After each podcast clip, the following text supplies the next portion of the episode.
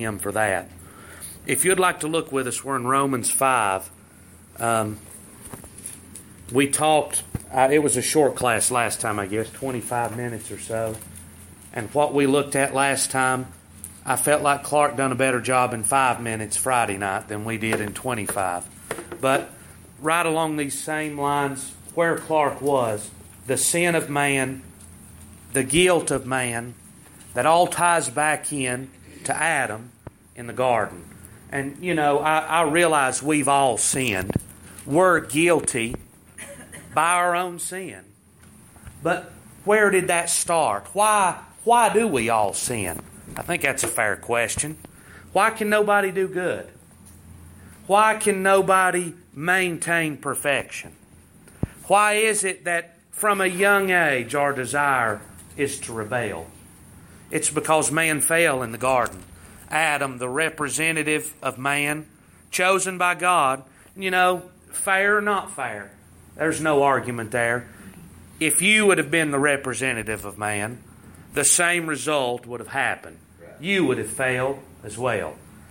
So here is Adam, and we got down, and if you look at where we're at here, chapter 5, verse 13, a parenthesis starts, and it ends, that parenthesis ends in verse 17, at the end of verse 17.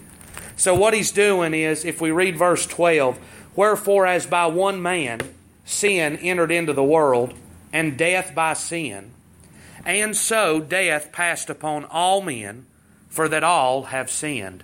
So then he's going to go into this explanation of what he just said that sin is rooted at the fall in the garden, that man is guilty from the fall in the garden, that man has needed a redeemer, not since I reached a certain age or since this sin came into our lives, but from the very beginning, man has been fallen, corrupt, under the influence and the leadership of Satan, in rebellion to God and His Word, and in sin.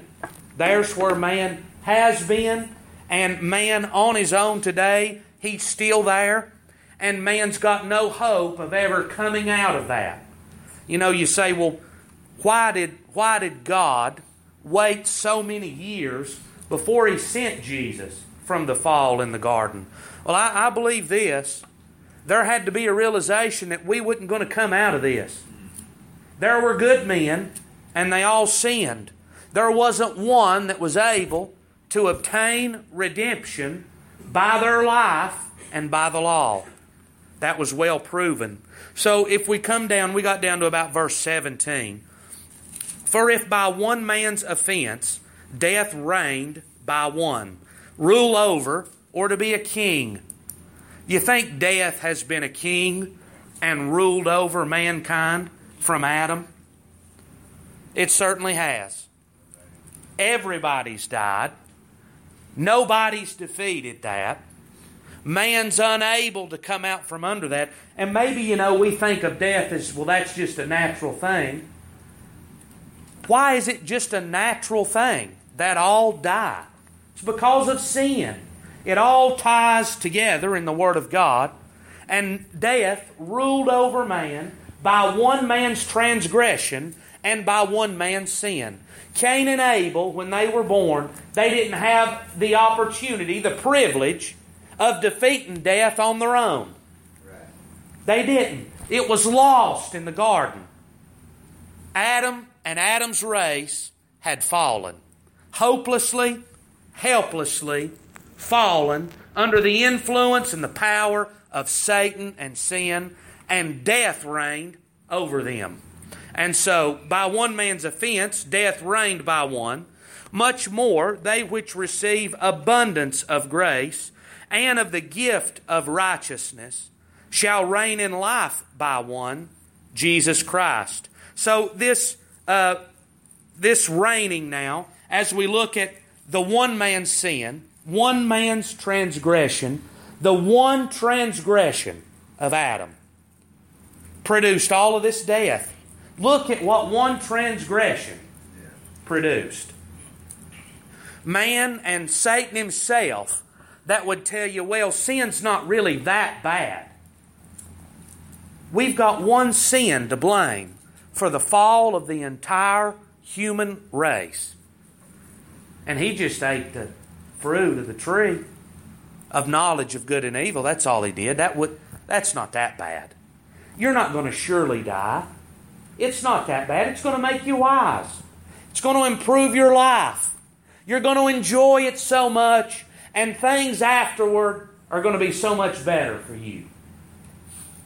It's the same lie today. The devil's telling the same lie, and people are still believing and eating his lies today. But the one sin and the one transgression led to how many transgressions? How many now? Now, if you're going to count, you look and you root everything back to the fall in the garden, death reigning from the fall in the garden, and from one sin. Now, from that day to today, how many transgressions, how many sins, how many times has the law of God been broken from Adam till us today?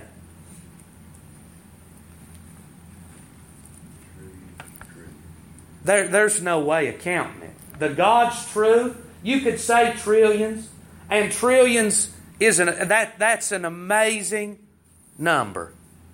It's, it's out of my understanding, really. A million, and this may not be exact. I'm not even going to say because I'm not sure. I think a million seconds is 10 days. A billion is 10 years or something. There, it's, it, putting it in perspective of just how great it is. But one sin led to all this. Now, how many sins are there, even individually, in your life?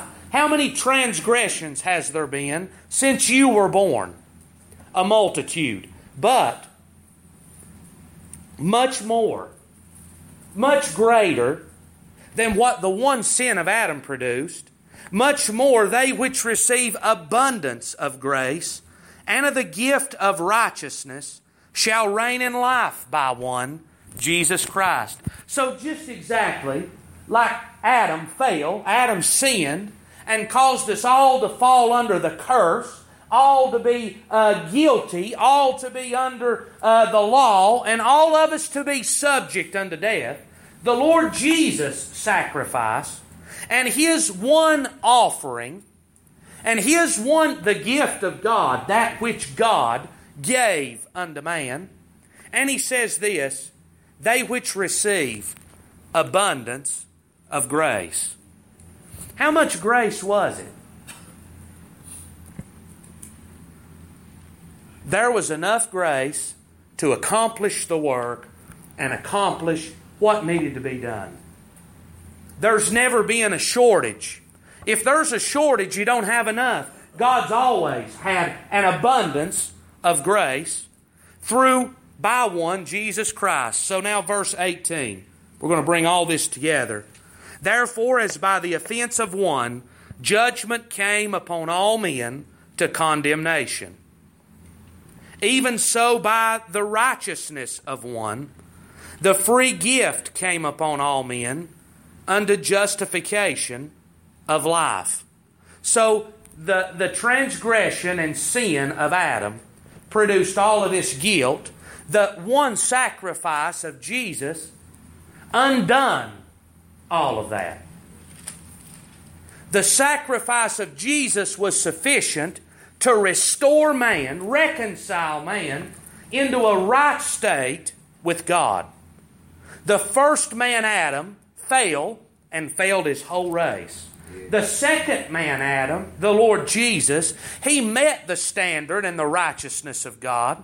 He accomplished God's will. He died a sacrifice to pay for our sins. And all of those that are born, how was you brought into Adam's race? You were born. You had a mother and a father, and you were born a human being in the race of Adam. How are these in the second man, Adam? They're born also, but not born of the flesh, not born to a Jewish mother and father, not born to somebody that was in Jesus' family, but born from above, as he says in John chapter 3, born again not by blood, not by the flesh, but by the Spirit and the water of the Word of God. So that all of those that are born under the second man, Adam, they are receiving the abundance of grace and righteousness under the justification of life through Jesus. Now, that's the only source of this. Adam's race is fallen. You're a son, a daughter of Adam and Eve. You're in Adam's race. You've fallen. You're hopeless. You're guilty. And death reigns over you. And except you be born again under the second man, Adam, then condemnation, judgment, and the wrath of God is all that there is for you to face. It's not if you do this, if you sin this many times. No, we're already guilty. This is a this is not a it's not a if, but this is a foregone conclusion that if you're not born again, if you're not born under the second man Adam, then you're guilty, condemned, and you're going to die, not just naturally, but spiritually, the inward man, dying the eternal death in furnace of fire, a place prepared for the devil and his angels. So that the second man, Adam, came, that the free gift came upon all men unto justification of life that we could be brought out of the fallen state of man, redeemed, and brought into the family of God. That no longer we're under the influence of the devil, but we're set free by the salvation of the Lord Jesus Christ. For as by one man's disobedience many were made sinners, so by the obedience of one shall many be made righteous. So don't think it's strange that one man, Jesus, can save and can deliver by one sacrifice a great multitude of people. Because one man's sin one man's sin condemned everybody that would ever be born throughout all the history of time and into the future as well as long as the Lord allows time to go, children will be born. They'll be born rebellious. They'll be born sinful. They'll be born with a wicked nature. And it roots back to one man's sin and one man's transgression. So that the Lord Jesus now, how much greater than Adam was the Lord Jesus? The Lord Jesus, one sacrifice, was sufficient to bring redemption for all of those that receive abundance of grace. Moreover, the law entered, verse 20. The law entered that the offense might abound. But where sin abounded, grace did much more abound.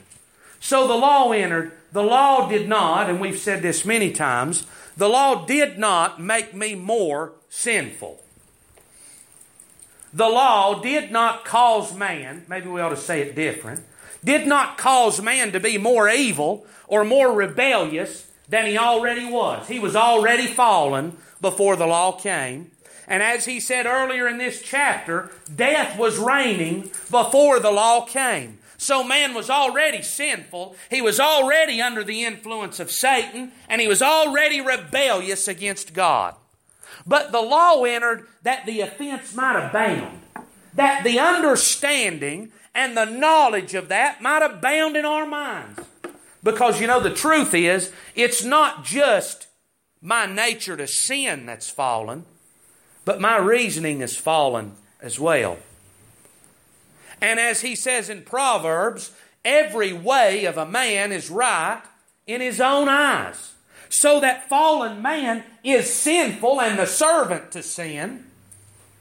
And yet in his mind, he can't even understand that. Why, as man thinks, man thinks he's pretty good. Now, the whole book is contrary to that.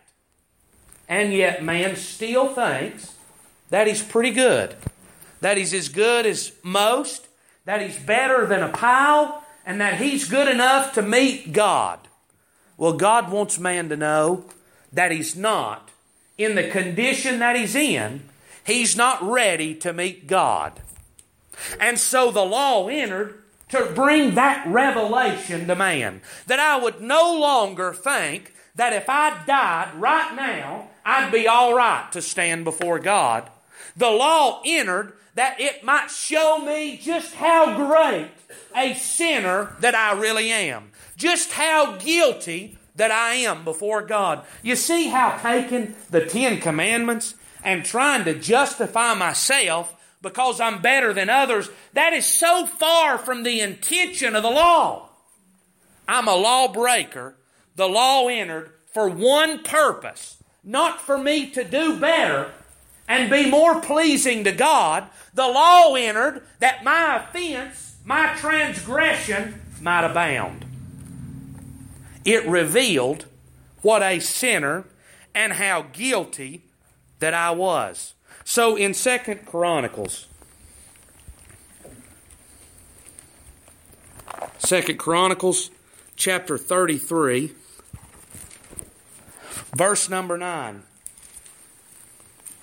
So Manasseh made Judah and the inhabitants of Jerusalem to err, and to do worse than the heathen, whom the Lord had destroyed before the children of Israel.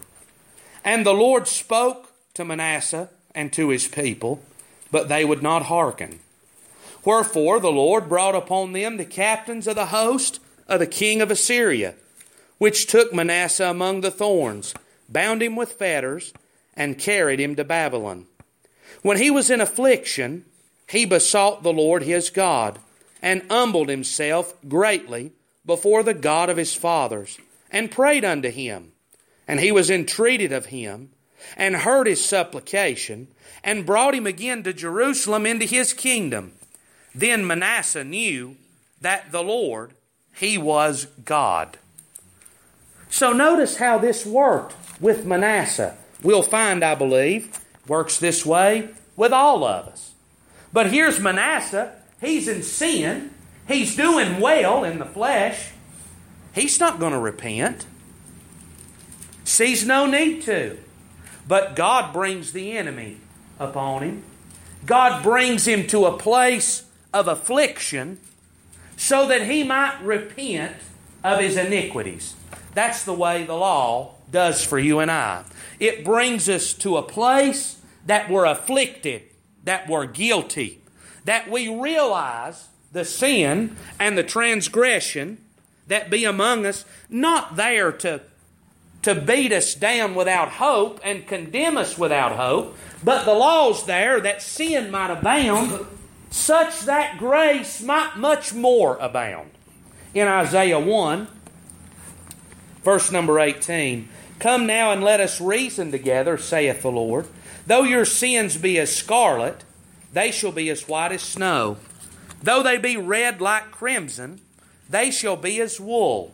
If you be willing and obedient, Ye shall eat the good of the land.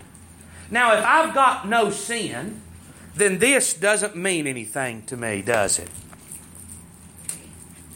If I don't believe I'm a sinner, why would I need to come and reason with God and have my sins to be washed away? You know who's going to hear this and rejoice and come? Those that are sinners.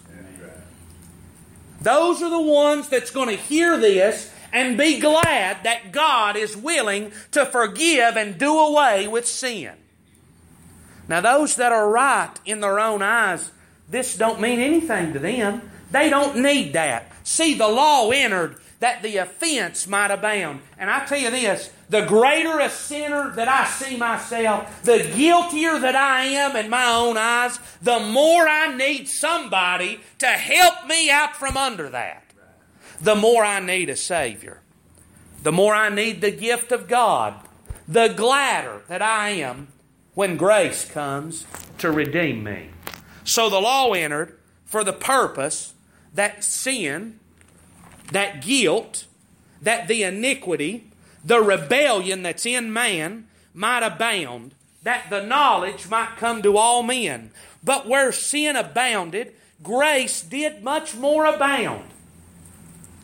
though the law made me to be supremely guilty before God, the work of the Lord Jesus Christ was able to overcome all of my sin that I could be brought into the family of the Lord. And there's, there's what I was getting at. If you remember, the one sin causing all that you see, and the sin now so great that it's beyond our ability to even think about how much sin has been since Adam. But the Lord Jesus' sacrifice was sufficient not to just undo the one sin of Adam in the garden, but every sin from Adam till the end of time. The Lord Jesus' sacrifice was sufficient to pay for and to do away with and to forgive all sin. So that no matter how dark the day gets, the day that we're living in, no matter how greatly evil our people are, you can rest assured in this the grace of God is able to redeem and save everyone, no matter how sinful that they are. There is not one that's too bad for God to redeem. There's not one that's committed too much sin for God to redeem. Where sin abounded, grace did much more abound. And there's, there's hope in that as well. That as you look at our world today, you look at these little ones that's coming up. Now, outwardly speaking, and as these eyes look, there's not a lot of hope for them. As wickedness, as darkness, as sin, lies, and deceit abound in our country. As the truth is run out and lies are brought in, it's dark thinking about what our children are going to face in their lifetime. But I've got this Word of God that where sin abounds, grace is able to overabound. Where deception abounds, the grace of God is able to work over and above the power of sin and iniquity. So, verse 21 that is sin hath reigned unto death, even so might grace reign through righteousness unto eternal life by Christ Jesus our Lord. So, as death reigned, remember, from Adam till today, death reigned over man. We have Methuselah, 969 years, and he died. As has every man, as death has reigned over mankind, now in Jesus Christ, those that are born to this second man, Adam, life can reign. Right. Even so might grace reign through righteousness unto eternal life. So grace reigning. Just as death, Satan, and sin reigned over the fallen race of Adam, those that are born again to the second man, Adam, they've got a new ruler. Grace is now the ruler over their life. Grace is now that that oversees. He says in 1 Corinthians 6,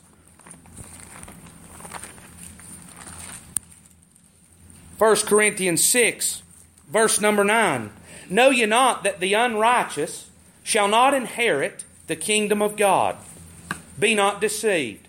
Neither fornicators, nor idolaters, nor adulterers, nor effeminate, nor abusers of themselves with mankind nor thieves, nor covetous, nor drunkards, nor revilers, nor extortioners shall inherit the kingdom of God.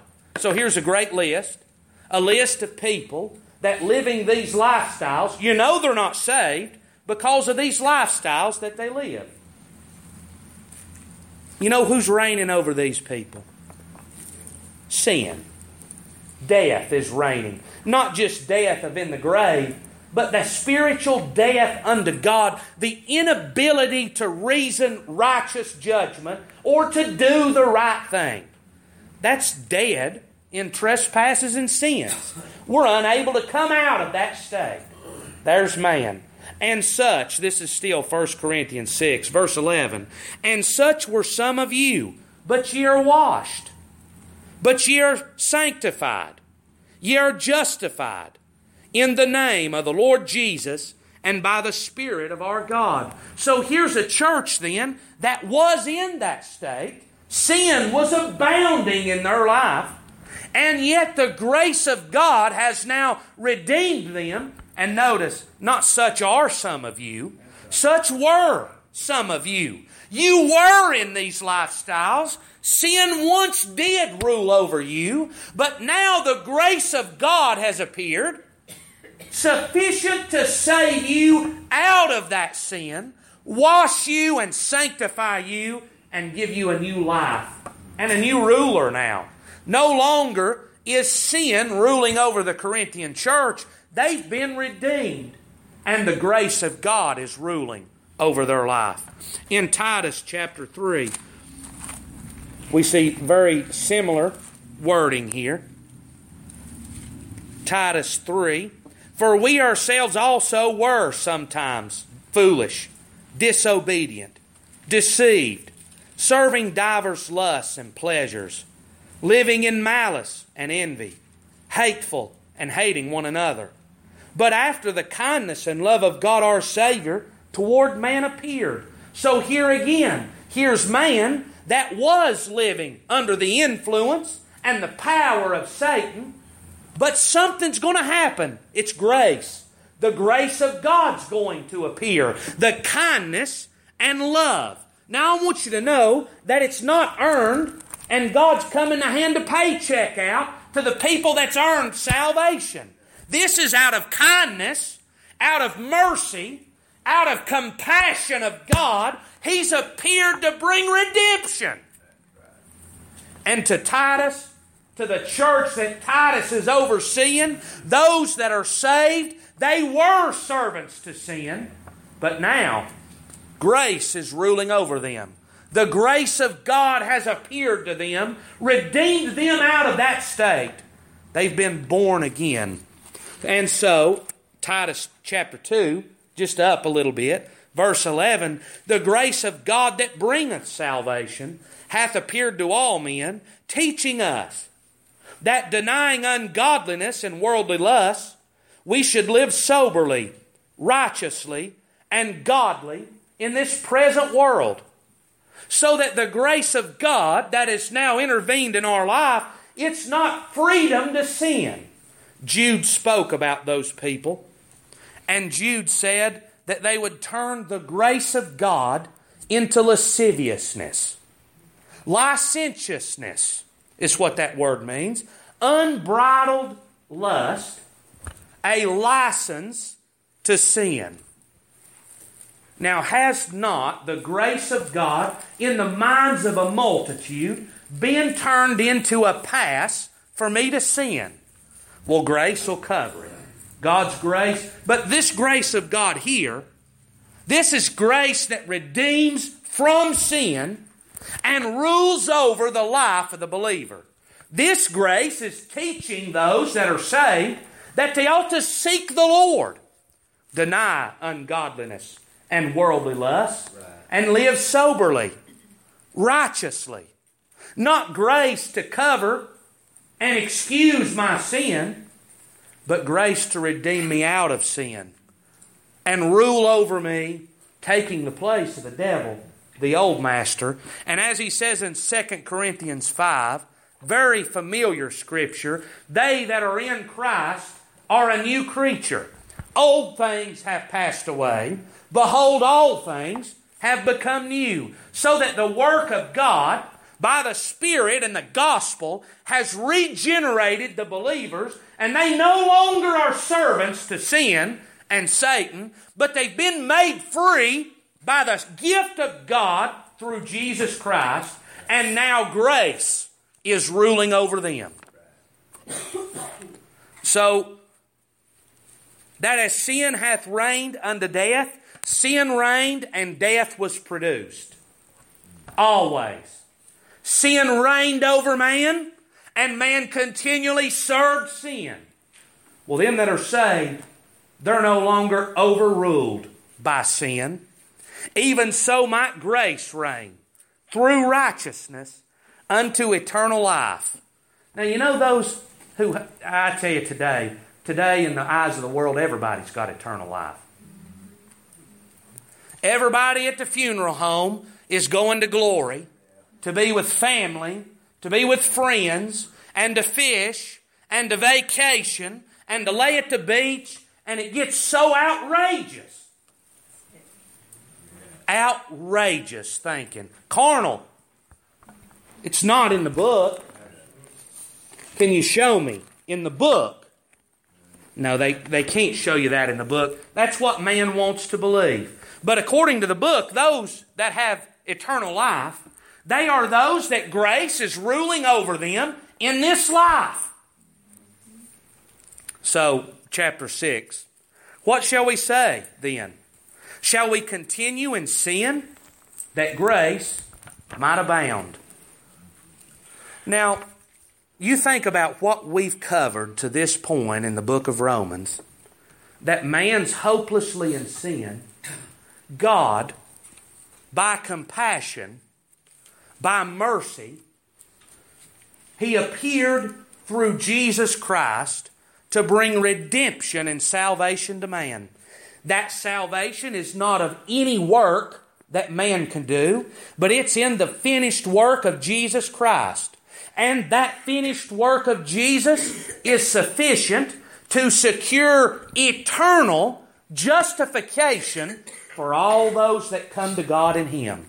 It's not a losable salvation. There's not one place left for me to mess it up and lose it, but their salvation rests in Jesus Christ. Now, you know what man says? Immediately, man says, when you start teaching doctrine like that, you're giving man reason to go out and sin. I mean, you're justified. You can't lose your justification. You can't lose your salvation. Why not go out and sin? Now, to Adam's race, that sounds real good. But by the Word of God, that is not possible.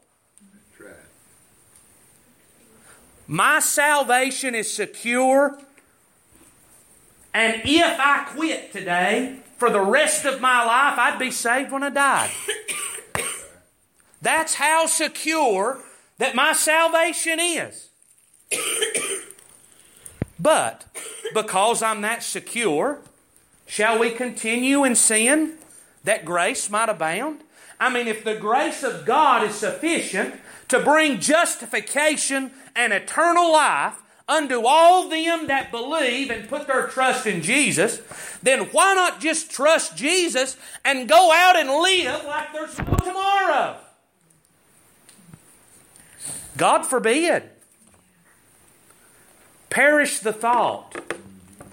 Now, he's going to ask another question. This is what man asks. God says this How shall we that are dead to sin live any longer therein?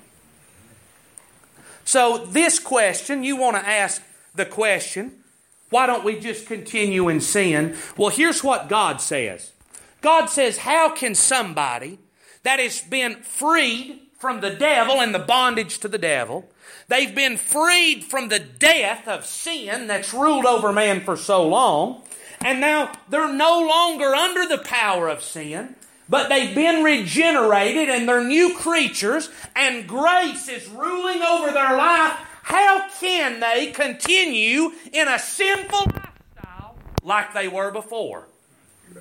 You're telling me that God, the God that spoke the world into existence, the God that sent His Son, that defeated sin, defeated death, and defeated the grave, that He is not able to then pluck sinners out of sin and change their life. See, this is where it's backwards. Man's not working to be saved. Absolutely not. My works have zero, absolutely zero to do with my justification. I am justified right with God. I am a saint of God, all because of the work that the Lord Jesus did. That's what He has taught us from Romans chapter 1 to Romans chapter 5. It's all wound up and tied up in the work of the Lord Jesus. But that don't set me free to go and sin and serve sin. Because those that are in Christ Jesus, those that are regenerated, those that grace is now reigning over, how can they go on and sin? Is it possible? No. Is it possible? I, I want you individually to think about that and answer that for yourself. Is it possible, for one, that God has saved and regenerated and set free from the death of sin, made them a new creature in Jesus Christ? The grace of God dwells in and upon them. Is it possible for them to continue in sin? There's a lot of people, they're not saved. Ain't that the truth? It's not possible. Well, you don't know my heart. You don't know what I really believe. I know this. I know it's not possible to continue in sin that grace may abound. I know that the regeneration and the power of God is able to produce a changed life and a new creature in them that believe the gospel and are born again. And they that continue as servants to sin, their master's still the devil. Grace ain't going to cover that at the end. If they're saved and secure, they'll be regenerated and grace will rule over them. So, if you think now, and I realize it's been a long time since we've been there, but he talked about this just a little in Romans chapter 3, verse 8. Not rather as we be slanderously reported, and as some affirm that we say, let us do evil that good may come. Now that's what this thinking is that I'm saved in Jesus, let me do evil, and I'll continue to be saved. And I'll be saved at the very end and you don't have to go to church to go to heaven. I, I heard those words at a funeral. You don't have to go to church to go to heaven. You're justified in Jesus. Now, boy, that's a stretch, ain't it? Going to church has got nothing to do with my justification. But because I'm justified, regenerated, and born again, there is an inward desire to please God, to be with His people, to hear His Word. You see, that's produced from the work of God in the heart. That's not producing a work of God in the heart. But because the work of God's been done there, the life is changed and regenerated and different. So I talked about Jude and we looked in Titus that this grace of God is there. And by the book, the grace produces a changed life. So the God forbid, how shall we that are dead to sin live any longer therein? Now, in that Second Corinthians chapter 5, where we talked about the new creature, he also says, that the love of Christ constraineth us. That's, that's a, a tightening or a pressure that's placed. It's like me wedging myself into a narrow place. I believe that's a good picture of them that are regenerated in the Lord Jesus. That the love of Christ constrains them, it keeps them from blowing out. Jeremiah, if he could have quit, he would have quit and we all would have. at one time or another, we would have all quit. And yet the love of Christ constrains them that are His. So, verse 3 Know ye not that so many of us, as were baptized into Jesus Christ, were baptized unto His death? So, this baptism, the word is a, a complete immersion. That's what the word means. So many of us, as were baptized into Jesus. So, those that are saved, he's using the picture here of being immersed in Jesus Christ. That's how we're right with God. Because we've already determined we're not right with God by the law, we're not right with God by our works, but we can be right with God through the gift of the Lord Jesus Christ and being immersed in Him. I'm covered with the Lord Jesus. So, those that are baptized into Jesus, they were baptized into His death. Therefore, we are buried with Him by baptism into death, that like as Christ was raised up from the dead by the glory of the Father, even so we also should walk in newness of life. So the Lord Jesus, and I'm going to run out of time quickly. So we'll just we'll conclude right here. The Lord died, he was buried, and he resurrected with a glorified body to never die any longer. Right. Those that are saved, this is that's the picture that he's using. Those that are saved are buried with him in death. The old man, the first man Adam, being laid in the grave dead, his rule, his authority, his power being laid dead, that like Christ rose up, Christ did rise up, the believers then that are baptized in Christ will raise up in newness of life. It's a result of the work of God. We'll read one more place, and I realize this scripture has been read so many times. For by grace are you saved through faith. That not of yourselves, it is the gift of God, not of works, lest any man should boast. For we are his workmanship, created in Christ Jesus unto good works, which God hath ordained, before ordained, that we should walk in them. So here, he's raising up sinners out of sin, dying to the old man, resurrecting new men and new women. And God, all through His work, then, is regenerating their life, making them to be new creatures that they might produce works. Works of the Spirit and not of the letter. That's all that's on our heart. I feel like we gommed around again, and I'm sorry.